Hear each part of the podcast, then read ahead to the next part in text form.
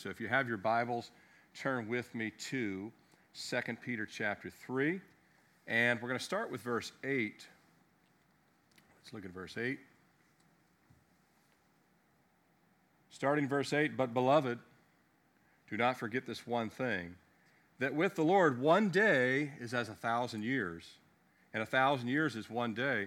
The Lord is not slack concerning his promise, as some count slackness, but is long-suffering toward us, not willing that any should perish, but that all should come to repentance.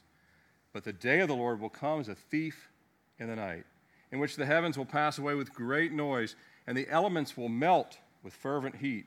Both the earth and the works that are in it will be burned up.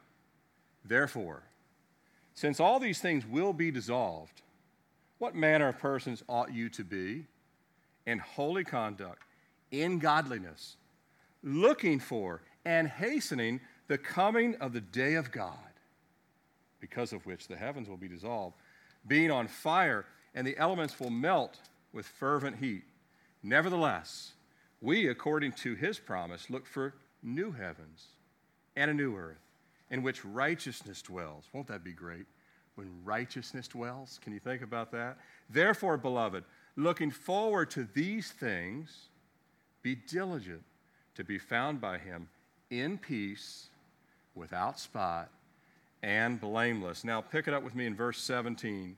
"You therefore, beloved, since you know this beforehand, beware lest you fall from your own steadfastness, being led away with the error of the wicked, but grow in the grace and the knowledge of our Lord Jesus and our Lord and Savior Jesus Christ. To him be the glory both now and forever. Amen." Isn't that a beautiful passage of exhortation? Let's pray. Father, we thank you again for this time to open your word, to hear directly from you, to be encouraged, to be strengthened, to live as disciples, as light in a dark time when you are so much closer than ever before in returning for us as your church. And Lord, we want to be spotless and blameless in these times, and bring as many people as possible with us into the kingdom. We ask your blessing on this Bible study. We ask you would help me as I teach it, remove me from it, but yet at the same time use me, that the Holy Spirit would be the one speaking. And it's in Jesus' name I pray. Amen. Now, the intent of biblical prophecy is always a multi-purpose work of pointing us to our real hope and refuge in Christ, who Jesus is in absolute control. But it's the intent of prophecy to reveal the plan of God as he shares key portions of his plans and purposes with those that are willing to listen and willing to look into the scriptures. Now, a third element here is to renew us and to purify us for the work of ministry that he has designed for us to accomplish personally and collectively as the body of Christ. And lastly, is to prepare us for his coming, which we just read of, and in that coming that we're conformed to his image right up until the day he returns. We see Peter lay out these exhortations here in Second Peter chapter three. And in verse eight and nine, if you go back and read it, I don't have time right now, in verse eight and nine, he reminds us of the sovereignty, the salvation, and the compassion of the Lord. In verse ten, he reveals to us what will happen to this fallen world. In verse eleven and thirteen, he speaks to the work of renewing our commitment, of living for Christ. God wants us to renew this day by day. And then in verses fourteen, and then last, verses seventeen, eighteen, it's our being made ready for the return of Christ, conformed to his grace. Scriptural prophecy, even the heavy stuff, as well as the things happening in the world, they may initially shake us. Ultimately, though, prophecy should not cause fear and worry, especially as we look at things around us. Because faith comes by hearing, and hearing by, you know it, the word of God, Romans ten seventeen. So the more the more we see that God knows the end from the beginning, and the more we see the unfolding events demonstrate the accuracy of prophecy, it settles us, and we can fix our eyes on Jesus. Now, we may start to wonder, is this virus deadly? Are our government leaders, are they looking to gain tighter control of people and even the church? Are our freedoms eroding? Even if all the answers to that are yes, and I'm not saying they all are, I'm saying if they, if they all are yes, it should make us homesick and resolve to live for Christ and to live to meet Christ. Look at the early church in the face of Rome. They became more and more conformed to the image of Jesus. We looked at this verse last week, but it bears repeating again. Romans twenty-one, twenty-eight. Now when these things begin to happen, look up and lift up your heads, for your redemption draws nigh. This world is not our home. We're just passing through. But we have the gospel, we have the God-given prophecy and gospel map, if you will. And not only do we need to read it, we need to give it to others that are willing to hear what God has said. But for us, we can grow in peace no matter what the circumstances. Do you believe that? That we can grow in peace no matter what is coming against us or what's happening around us. I love the promise give, given in Revelation one three. Blessed is he who reads and those who hear the words of this prophecy and keep those things which are written in it, for the time is near. Similar language we saw in Luke twenty-one. The promise is given pertaining to the book of Revelation. And I'd agree that there's a special invite to read and understand this closing book of Revelation. But the prophecies in Revelation are connected to all the other biblical prophecies from Jesus and the prophets. And I believe there's a blessing from God when we look to the Scriptures and understand the times and how we're to walk in them. We left off last Wednesday looking at the placement of the church as it stands within those seventy weeks of prophecy given to Daniel, related to the nation of Israel. But as we saw, the gap between the sixty-ninth week and the seventieth week, which is the cross, until the start of the seventieth week, which is the tribulation, the time of Jacob's trouble, which is found in Jeremiah chapter thirty, verse seven, it frames for us the period or the time period of the church age and the age of grace. So if you've heard those terms, the age of grace, church period, it falls within from the sixty-ninth week all the way to that seventieth week. Two millennia of where the gospel has gone out from Jerusalem, starting with the apostles. Now let me take a couple minutes right here to say on record, I disagree wholeheartedly with replacement theology, if you've even heard that term, but some of you probably have. More importantly, I believe Scripture de- disagrees with replacement the- theology. There are quite a few Christian teachers, gifted, often gracious teachers of the Word that believe that Israel has been permanent re- permanently replaced by the church and God's divine plan. They cite a verse like Galatians three twenty-eight. It says, neither Jew nor Greek, to claim that Israel's role has been dissolved into the church. That view ignores numerous prophecies of Scripture that deal exclusively with Israel. And as I said last week, Jesus himself made it clear that Israel and Jerusalem was central to end times prophecy. The final seventieth week is related to God refining and restoring Israel's role in the millennium reign of Christ, which is that thousand-year reign that comes after the tribulation, where Israel will have a renewed role with the temple and all the things that, that were even in the law. Many of them will be revived, sacrifices, for example. So there's simply no way the nation of Israel was permanently replaced by the church. Paul deals with this as well in Romans chapter nine, verse through uh, nine through eleven, in Israel's unique role. He mentions that the fullness of the Gentiles must be completed during this current age of grace. And many Jews are still coming to Christ, while it's more Gentiles, but many Jews are still coming to Christ as well. They're still part of the church. But it's clear that in the current work of the church, there's been a suspension of Israel's priestly role. Hence, we have the gap between the sixty-ninth and seventieth week. We as believers, we've been made kings and, what does the word say? Priests during this time.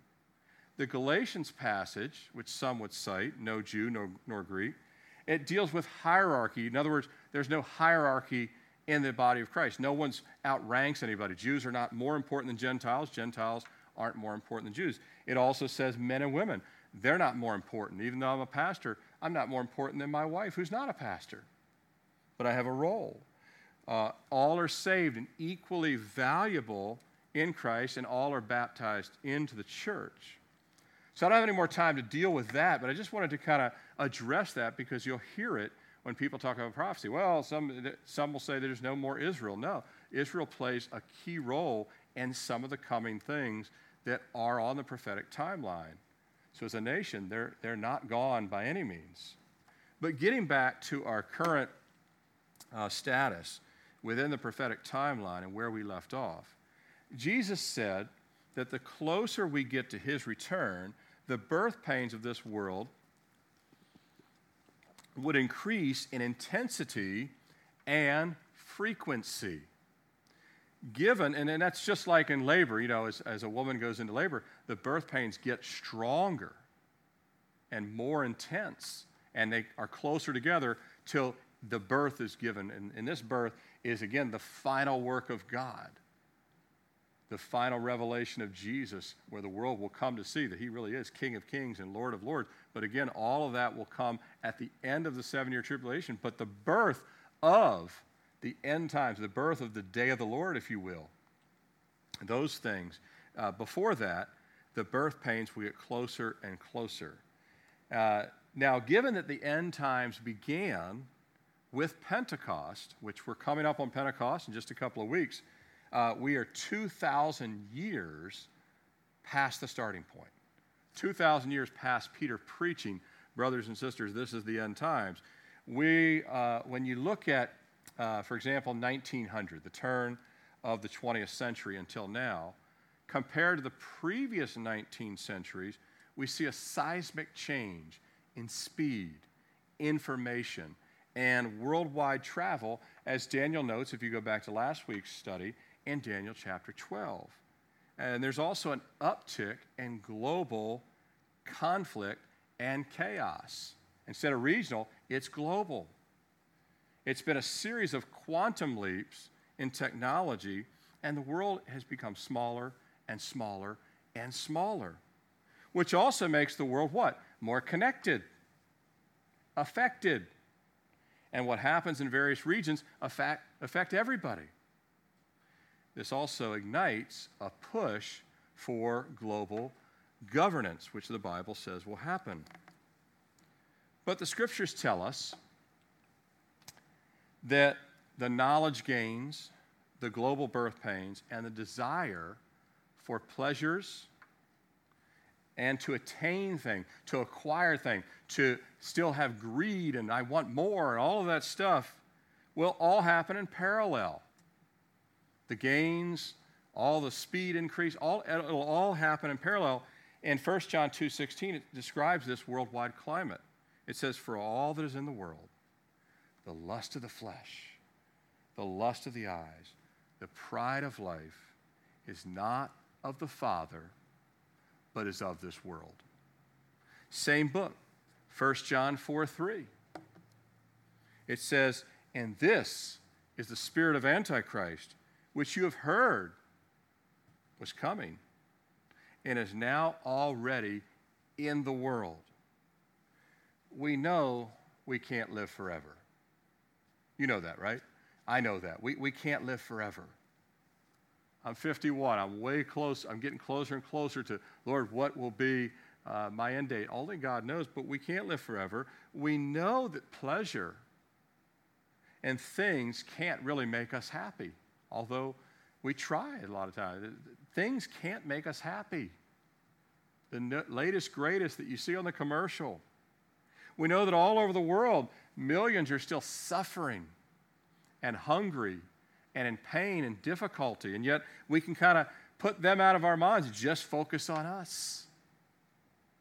We know that we're vulnerable to diseases. We can't see them or avoid them. And yet we still crave temporal, temporary, passing things, or we think as a society, the next leader will really make our life utopia, or the next technology, or a better job, or this, or this vacation, or all. And we always think that something that is temporal, that's passing, is going to give us peace and is going to give us contentment. And uh, yeah, I know cancer hit my neighbor, but it'll never hit me. Well, all of that, it's the spirit of Antichrist. Spirit of Antichrist, it's deceptive. It deceives the whole world. It deceives us personally. Now, I'm no longer deceived as a believer, but I can have mo- momentary relapses, and the Lord will say, snap out of it. Don't be deceived. Don't have the falling away that Peter was talking about in Second Peter chapter three. Now, you would think, you would think that the first four months, and especially the most recent six and seven weeks, would bring a humbling to us all, would bring a turning to God, a desire for his help, for his grace, and the eternal rather than the fleeting, rather than the temporary. You know, when I was uh, when I was younger, some of you may remember this, um, we didn't know anything about how much sugar was bad for you. We didn't just drink a Coke. We drank what was called a big gulp. They're about this big. And uh, they were huge, and you could even refill them if the person at seven eleven was kind enough. They'd let you kind of guzzle some down and put some more ice and drink a ton of it. And uh, you would get a you would get a lot of uh, enjoyment out of that, from a caffeine hit to refreshing to hydrated. But it won't last you forever, even though it was huge. It was temporary. It was temporal. And again, you would think that all the things around us that are happening would be a reminder to us that, hey, this world is fading away. It's not going to last that long. You would think that the global chaos would cause millions to open their Bible. You see on the screen just some of the recent events. It doesn't, it doesn't matter if we're talking about earthquakes or fires or political upheaval or impeachment hearings or coronavirus or the market Uh, unemployment. It goes on and on and on. You would think that the global chaos would cause millions of people to dust off their Bibles if they have one, and those that don't, get one. And I know there has been an increase in Bible sales. That's great. But a recent Joshua poll found that forty-four percent of Americans consider the coronavirus a wake-up call from God. forty-four percent of Americans consider it a wake-up call. But I would ask you, wasn't nine eleven a wake-up call? Wasn't Hurricane Katrina, the two thousand eight recession, tornadoes that ripped through the South a few years back, fires, and many more things? What will it take to not think it's a wake, wake-up call, but respond as if it's a wake-up call, to actually wake up? It's one thing to get a wake-up call. You know, I used to travel a lot in business, and I'd, I'd set my alarm, plus I'd get a wake-up call. You can get a wake-up call, but the person calling you will not come get you out of bed. You actually still have to wake up. So I believe that I believe what's happening is not the judgment of God. That's coming right now. All of these things are part of a fallen world that should wake us out of our sleep. The same survey found that twenty-nine percent see the pandemic, this uh, coronavirus pandemic, as evidence for the biblical last age. So almost one out of every three people see this as evidence of the last days.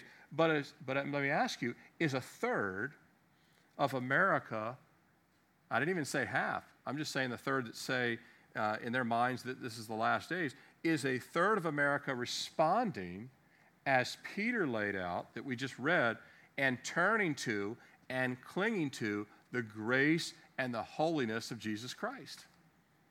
One out of three people you meet, are they running to the Lord? No. Although there's been some online increase and people watching church service, and I'm grateful for that, there's not been this returning, this great awakening.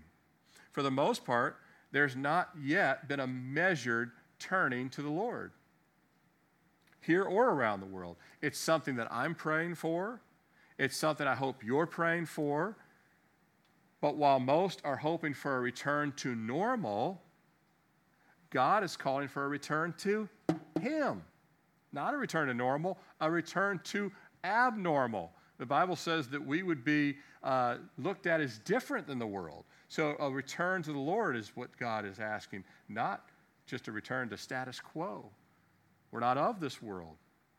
And we have no real guarantees that America will remain the most prosperous and the most free nation on earth when we reject the very God that has blessed us. I, I don't know what the future holds in my lifetime or beyond that, but we're not guaranteed to continually have fields of grain and all the food we could possibly want and all the, uh, the affluency and all of that when we're rejecting the very God that has blessed us. So again, uh, are we seeing the outpouring of God's wrath and judgment yet? No, but these things should awaken us, and they are the birth pains that Jesus talked about. Now, what we do know, even though we don't know what the next ten years, five months ahead even look like, what we do know is what the Scriptures have foretold in the understanding of the times. I want to take the, por- the portion of our remaining time here this evening to assess what we can see right now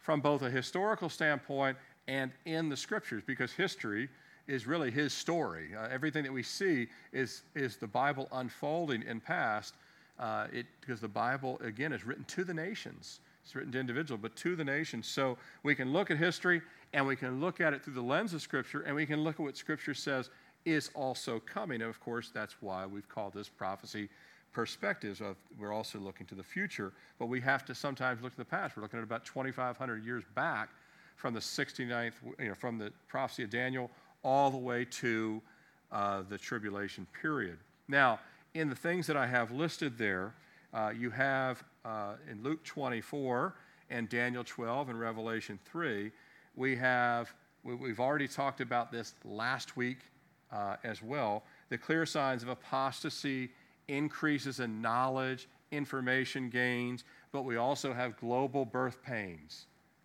all kinds of catastrophes, all kinds of Uh, seismic events that have taken place, volcanoes, and all the things that have taken place uh, that uh, we can see on the news all the time that just unsettle us and say, I can't believe uh, another round of tornadoes or wildfires and all the things that have taken place uh, just in the first four months of this year. Now, if we look at the uh, last two thousand years, and really look at the last one hundred twenty years on, on bullet point number two there, think about the, uh, as we get closer to the end, and you kind of narrow in on the final days of the earth, and only God knows when the final end is, but as we get closer, Jesus said those birth pains, they'll get closer together and closer together, and remember with Daniel's prophecy, when knowledge will increase, and speed will increase, and information will increase, and so Uh, what, you know, you remember in the last one hundred twenty years, there's been an amazing amount of change in the world that dwarfs the previous nineteen hundred years or so. Uh, for example, all in the last one hundred twenty years, cars were invented, planes were invented, space travel, getting to the moon, World War One, World War Two, and again, World War Two, Uh, had a Pacific theater, and many nations in Asia were involved. Nations in Africa were involved. the Middle East, Europe, even South America had troops in there. And you saw, you know, eight and a half million Russian soldiers dead, four million German soldiers dead. The Holocaust, which killed somewhere between seven, ten, eleven million Jewish people. And all of that gave birth to what? The nation of Israel in nineteen forty-eight. We've had a massive population increase worldwide. Even in American history, it's in the last one hundred twenty years, we had two presidents assassinated, McKinley and uh, Kennedy. So most people forget all of this was in the last one hundred twenty years, civil rights, all these different things. And I could go on and on from a global perspective. The last one hundred twenty years of history has been at a feverish pitch. And you think about the last twenty years, the last twenty years and the technology and information explosion for a shrinking world. And you can see as technology advances how you can have a one-world control, a one-world government. Uh, just think about it. I remember in the, uh, I remember maybe it was ninety-nine or two thousand, Uh, some of you might remember the Palm Pilot. You had this little stylus, and that was a really big deal. Then you had Blackberries, and uh, they called them Crackberries and all these stuff. And, and then you went into smartphones, and, and along comes the iPhone, kind of converges a bunch of technologies and iPads and all the. And now wireless is everywhere. I mean, no one even had Facebook ten or fifteen years ago, or less than that. I can't remember the exact date, but no one had anything like that. And now these are ubiquitous all over the world. Everywhere you go has Wi-Fi. And now we have five G and all these things coming. And so uh, data centers now, uh, nobody can find, uh, you know, you, we used to have the photo albums. You look through your pictures. Now it's like, oh, I got them on some cloud store, and I got to rifle through thousands of photos. The world has changed dramatically in just the last twenty years from a technology standpoint. You look at the last twenty years in the United States, our own history, and in Israel and the American church, and the American church has become more lukewarm, more cold uh, in the last fifteen, twenty years. And yes, there's uh, there's people still coming to Christ, and praise God, He's doing a good work in this church and, and many others. But sadly, again, church attendance has gone down. Instead of people gathering more, as we just read in Hebrews uh, recently, not forsaking the assembly of ourselves together, uh, without a pandemic, people already were like, it was considered normative to, you were a regular attender to come to church two out of every five Sundays. That would have been appalling to the early church, where they were gathering together as much as they possibly could, not out of duty, but out of a love for Christ and a love for one another. But the love, Jesus said, of many would grow what? Cold. And we see that in the last twenty years, the American church is not, not all that effective for the most part.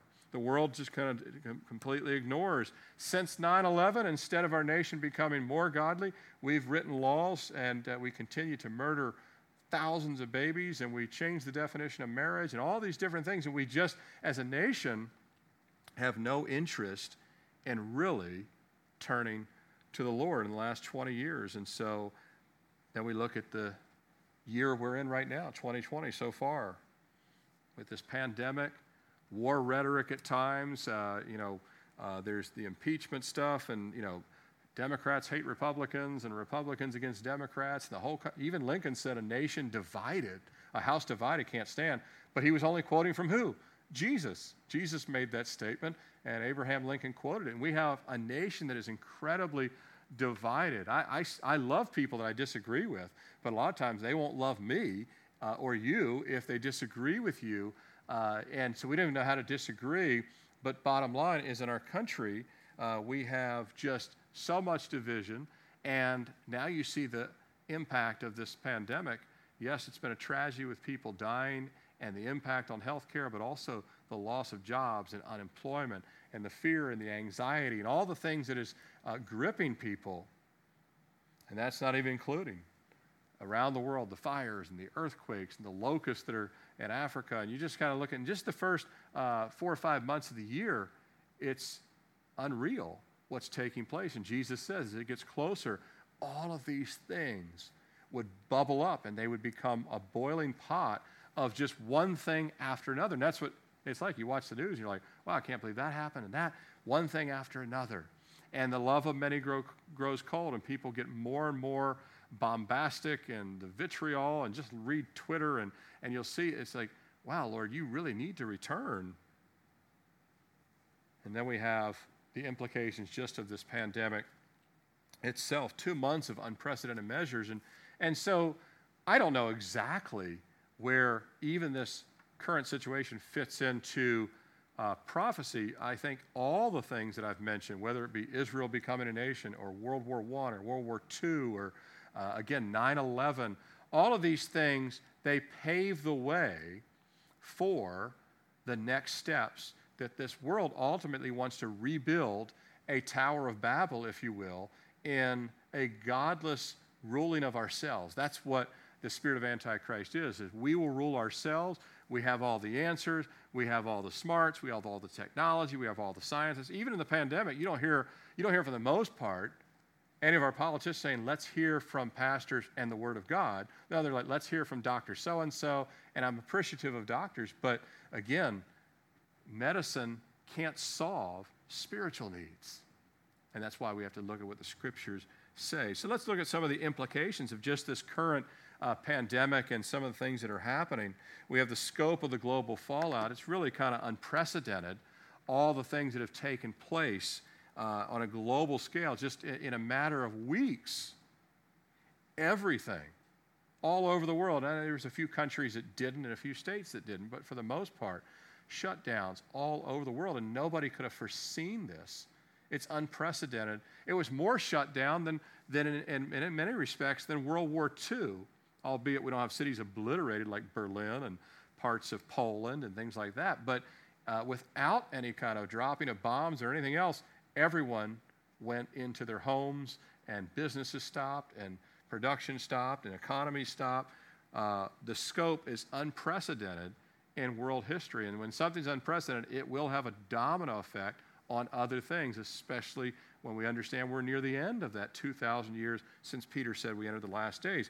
Uh, we have the role, what you know, we'll be watching to see what will be taking place now with the role and the reactions and the relations and the impact with China. China is the uh, second largest economy in the world after the United States, and uh, the second largest populated after India. Um, and you have, you know, one point whatever billion people there. It's a massive country, uh, but it's ruled by a communist regime. And potentially, again, China uh, is building up its military, and there's a lot of things that could parallel with Revelation sixteen. Is China and maybe other nations with them? Uh, will we see a rising of the kings of the East, which the Scriptures talk about in Revelation sixteen? Uh, we don't know, but certainly there's uh, there's certainly things that could Uh, relate directly to what's taking place in our lifetime. You know, China has gone from, you know, years ago, a third world country to just a massive player on the world stage. And China certainly has a desire to have a huge role, uh, both militarily, economically, all of these things. But what will be the response of other nations? Uh, will this cause more, um, again, trade wars and everything else, which can stir real wars, which the Bible says there'll be wars and rumors of war. What starts out as trade wars can become other things down the road. Certainly not what I want, but Jesus said these things are going to happen. Nation against nation, kingdom against kingdom. Speaking of that, when you look at these other nations, uh, remember, even though the coronavirus is kind of center stage, as I said last week, Israel will become center stage again. It just give it time, because the Scriptures are always right. Uh, it will center back on Israel. Now, when we think about Israel, uh, and as it relates to Ezekiel thirty-eight, there will be nations from the north coming down against Israel. Um, Gog, the leader, Magog, the alliance and the country, along with Tubal and others, and Persia, Persia being Iran's. And you look at the relationship that Russia, Turkey, and Iran have today, and the fact that Russia has now inhabits both ports and bases down in Syria, very close to Israel. Um, Saudi Arabia, uh, Muslim country, uh, but as you probably know, or if you've been watching the news, Saudi Arabia and Iran do not get along. You have Sunni versus Shiite uh, control there. And on top of that, uh, Saudi Arabia recently, even, even um, very recently, uh, Iran has been attacking Saudi Arabia with drones, and uh, you've seen kind of the U- U.S. and England coming to um, the side of Saudi Arabia. And, of course, Israel themselves has developed a strong relationship with Saudi Arabia. And the Bible refers to Saudi Arabia as Sheba and Dedan. And those countries, and Tarshish, which I believe is England, and the young lions, because Tars- England, its symbol is a lion. I believe the young lions are countries like Canada, the United States, and Australia. But all of that, you can watch and see the two alliances, the Russia, the Iran, the Turkey, then you have Saudi Arabia with some of the Western nations, oil uh, oil relations, obviously, but also Israel. Again, um, their biggest enemy in the obvious sense in the, in the Middle East has been Iran, who says they want to wipe Israel off the face of the earth, and Saudi Arabia has been willing to have a relationship, a good political, geopolitical relationship with Israel. So you see it right now, the Bible, Ezekiel chapter thirty-eight, unfolding. We also have, in this current situation of twenty twenty, we have the global impact of coronavirus. What will this do to everything from medical, medical records, travel, travel restrictions, security, borders, economic impact, all of these things? We have the global, it's not just the United States, the whole world is talking about how we need to have unified standards of addressing all of these things. And so you'll see more and more of the global impact. Israel again, uh, how does Israel manage this crisis? They have uh, coronavirus uh, just like everybody else, and they've had people that have contracted the virus, and they locked their country down. Now, Israel is not a not a nation that, for the, the vast majority of people in Israel, are not following the Lord. Israel has a, a large percentage of atheists, and even though they have the Orthodox community, the Orthodox community rejects Jesus. And uh, as a whole, Israel is a secular nation at, as of now, and yet God has put them back in the land, and they are flourishing um, economically and agriculturally and socially. Israel uh, has done amazing since nineteen forty-eight. It's just it's just stunning. We were we were going to have an Israel night where I was going to show some video, and we still may figure out a way to do it, where I can show you some of the things that are taking place there. But Israel is ma- managing the crisis. Uh, they're a self. Um, They, they really are a self-sustaining nation with uh, multiple microclimates. Israel is able to sustain themselves, and now with their big natural gas reserves from Leviathan, which is in the Mediterranean, they don't even need uh, really kind of energy support from the rest of the world. Uh, about the only thing they really need to import in Israel, it's kind of funny, and I don't know how much they have in reserves, is chocolate or cocoa and coffee. Uh, so those two things, you actually, I know that some of you don't think you can live without those things, but you actually can live without chocolate and coffee. The rest, Israel can manufacture and produce in its own land, provided God sends rain, and he continues to do so.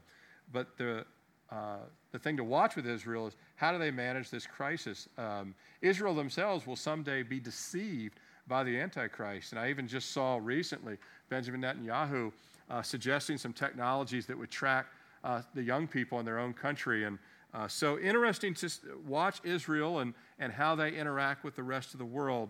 Uh, we also have, so with the coronavirus, uh, lockdowns and um, military help. Uh, we have smartphone monitoring, intelligence. All these things in some countries are being done, like South Korea, like Israel, uh, being discussed Uh, in our own country, and may be already being done in our own country, whether we're aware of it or not, who knows. Uh, but again, as I'm talking about monitoring, surveillance, we have the N S A and all these other things, but uh, you'll see an increase in people saying, well, we have to do this, we have to do this, we have to be able to monitor everyone's movement, we have to know who's infected and this and that and the other, and, and so there'll be an increase and global acceptance of, well, these things are just normative. And, you know, I, I mean, we all now really realize that our smartphones, uh, all of our information's in the cloud and all that stuff, and it can all be uh, uncovered and recovered rather easily. But we'll see uh, how will be how will the impact of these things be. Um, it didn't take much to lock down the whole world, and we see, again, all these other pieces of the puzzle. Then we have uh, what takes place and coming months or coming years is there within nations, again, whether it's China, whether it's uh, some of the other countries that uh, handle things differently.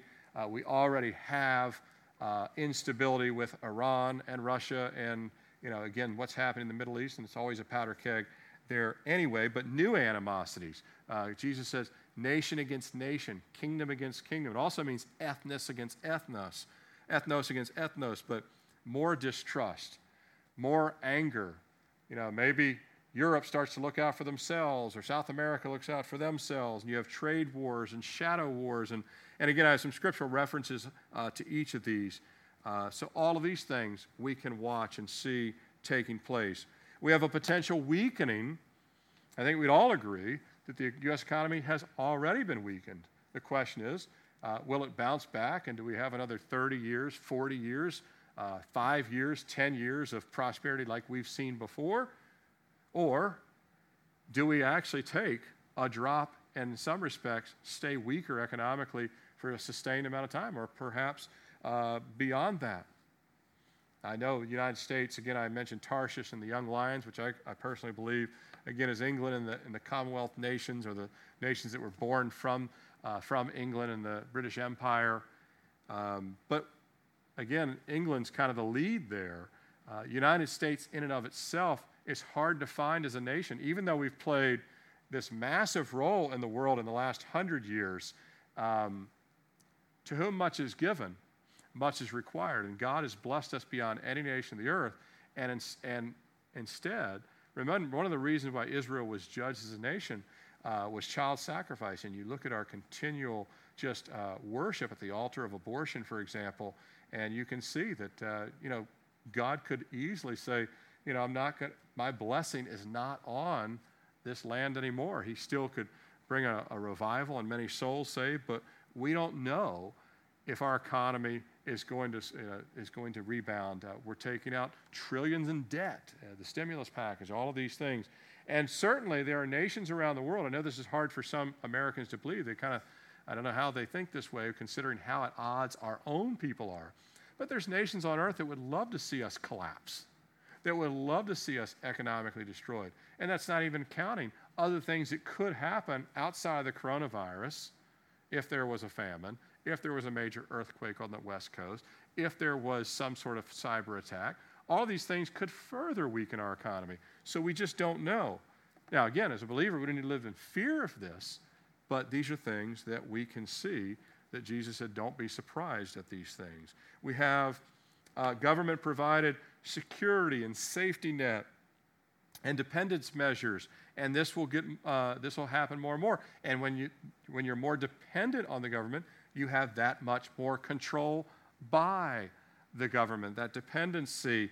And so, I mean, that's that's the norm in communist nations, and again, it just descending down to socialism and things like small businesses, big business, individuals.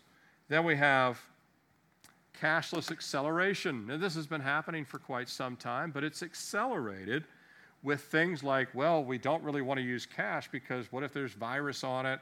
What if there's bacteria? Boy, we, boy, wouldn't it be nice if we wouldn't even have to even exchange anything and we just scan everything and just go, you know, here, just scan my smartphone, which every, you know, a lot of people do. You go to uh, higher tech cities and almost everybody in line just kind of puts their phone there, and, and I use it too when I'm getting a coffee or things like that. But Uh, other cashless things are in the works, and all these smartphone apps and cryptocurrency, uh, very likely blockchain type things will become more and more the norm. And so that's something that uh, as we watch and see will be a push. And then lastly, we have the increased push for global governance. And uh, we had the former head of the International Monetary Fund and uh, Henry Kissinger and others that have Uh, really been uh, saying, look, now is the time that we really should come together and have global governance. And, and really, even if it's a temporary thing or if it's a kind of a modified approach, but a one world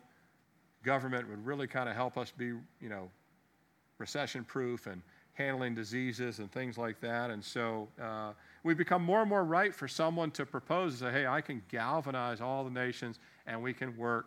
Uh, again, this Tower of Babel Uh, we have all the solutions. We have the technology. We have the military. Why don't we pool all of our resources, and uh, we'll defeat anything that comes our way, whether it's a virus, whether it's a uh, natural disaster, what have you. So there'll be an increased push, and many people will be glad to say, hey, yeah, let's do it, because uh, if that'll make my life better, and uh, I don't have any more, you know, I don't have to worry about certain problems, and there's a safety net, uh, I'm all for it. So many people will gladly go that direction.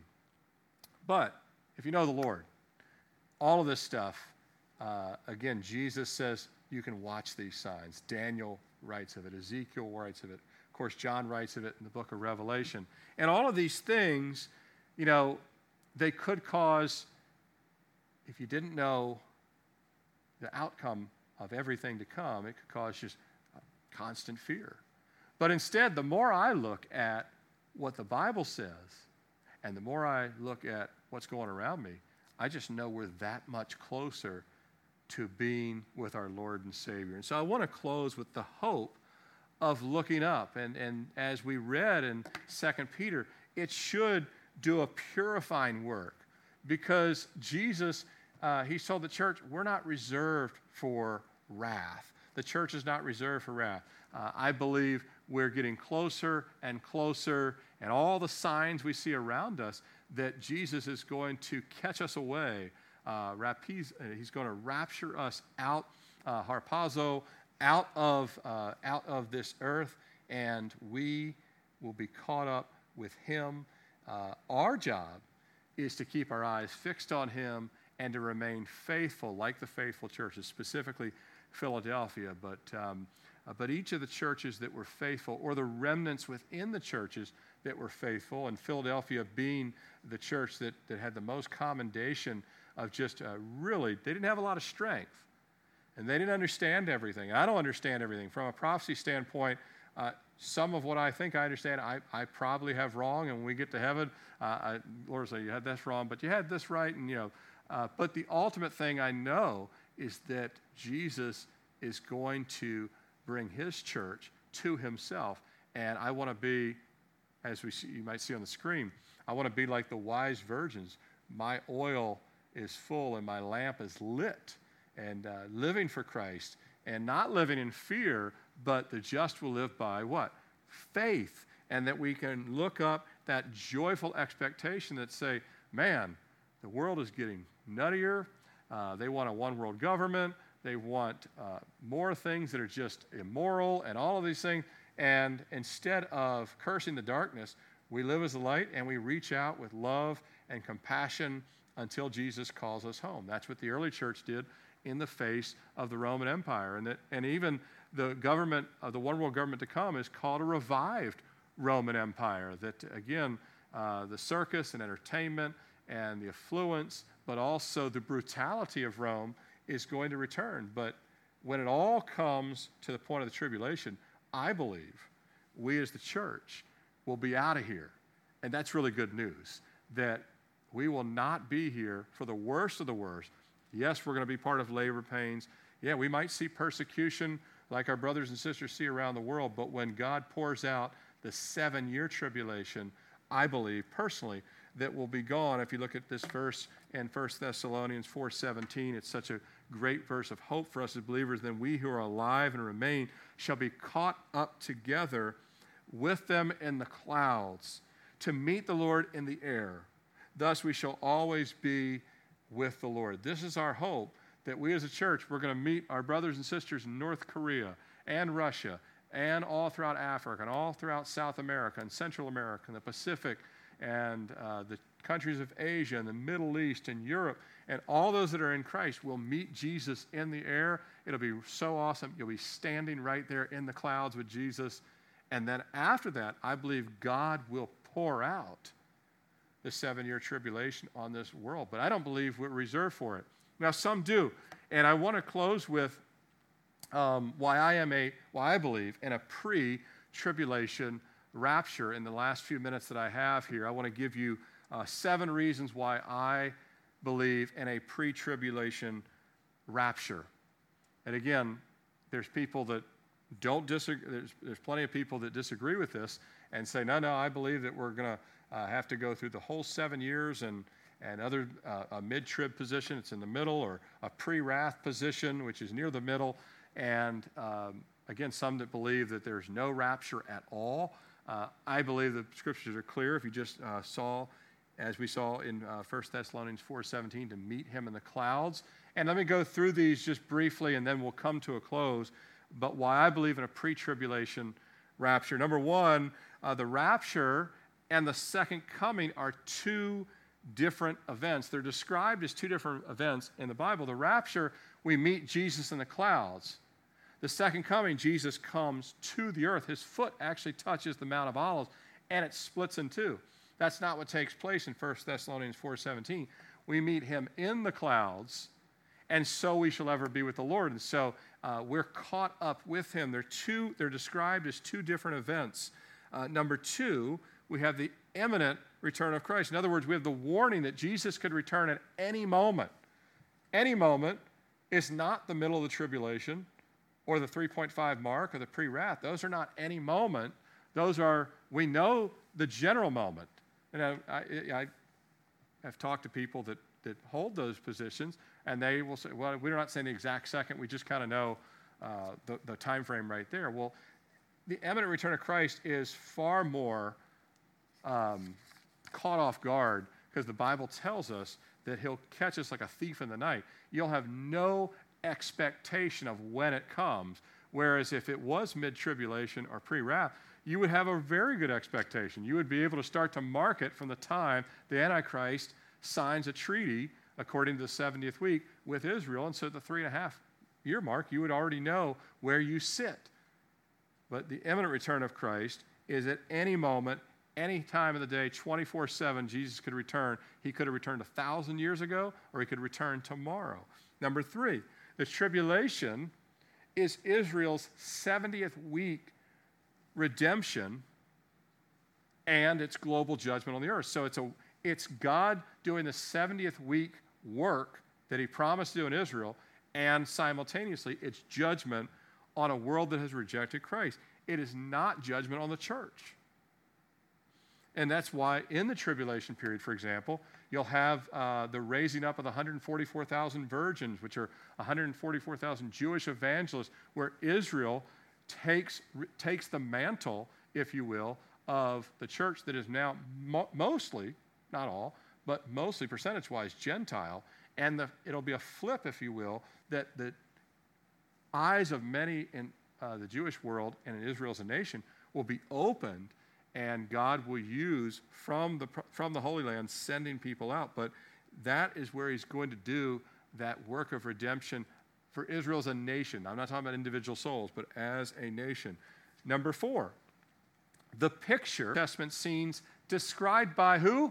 Jesus. Jesus is the one that mentions Lot and Noah. Jesus mentions Lot and Noah.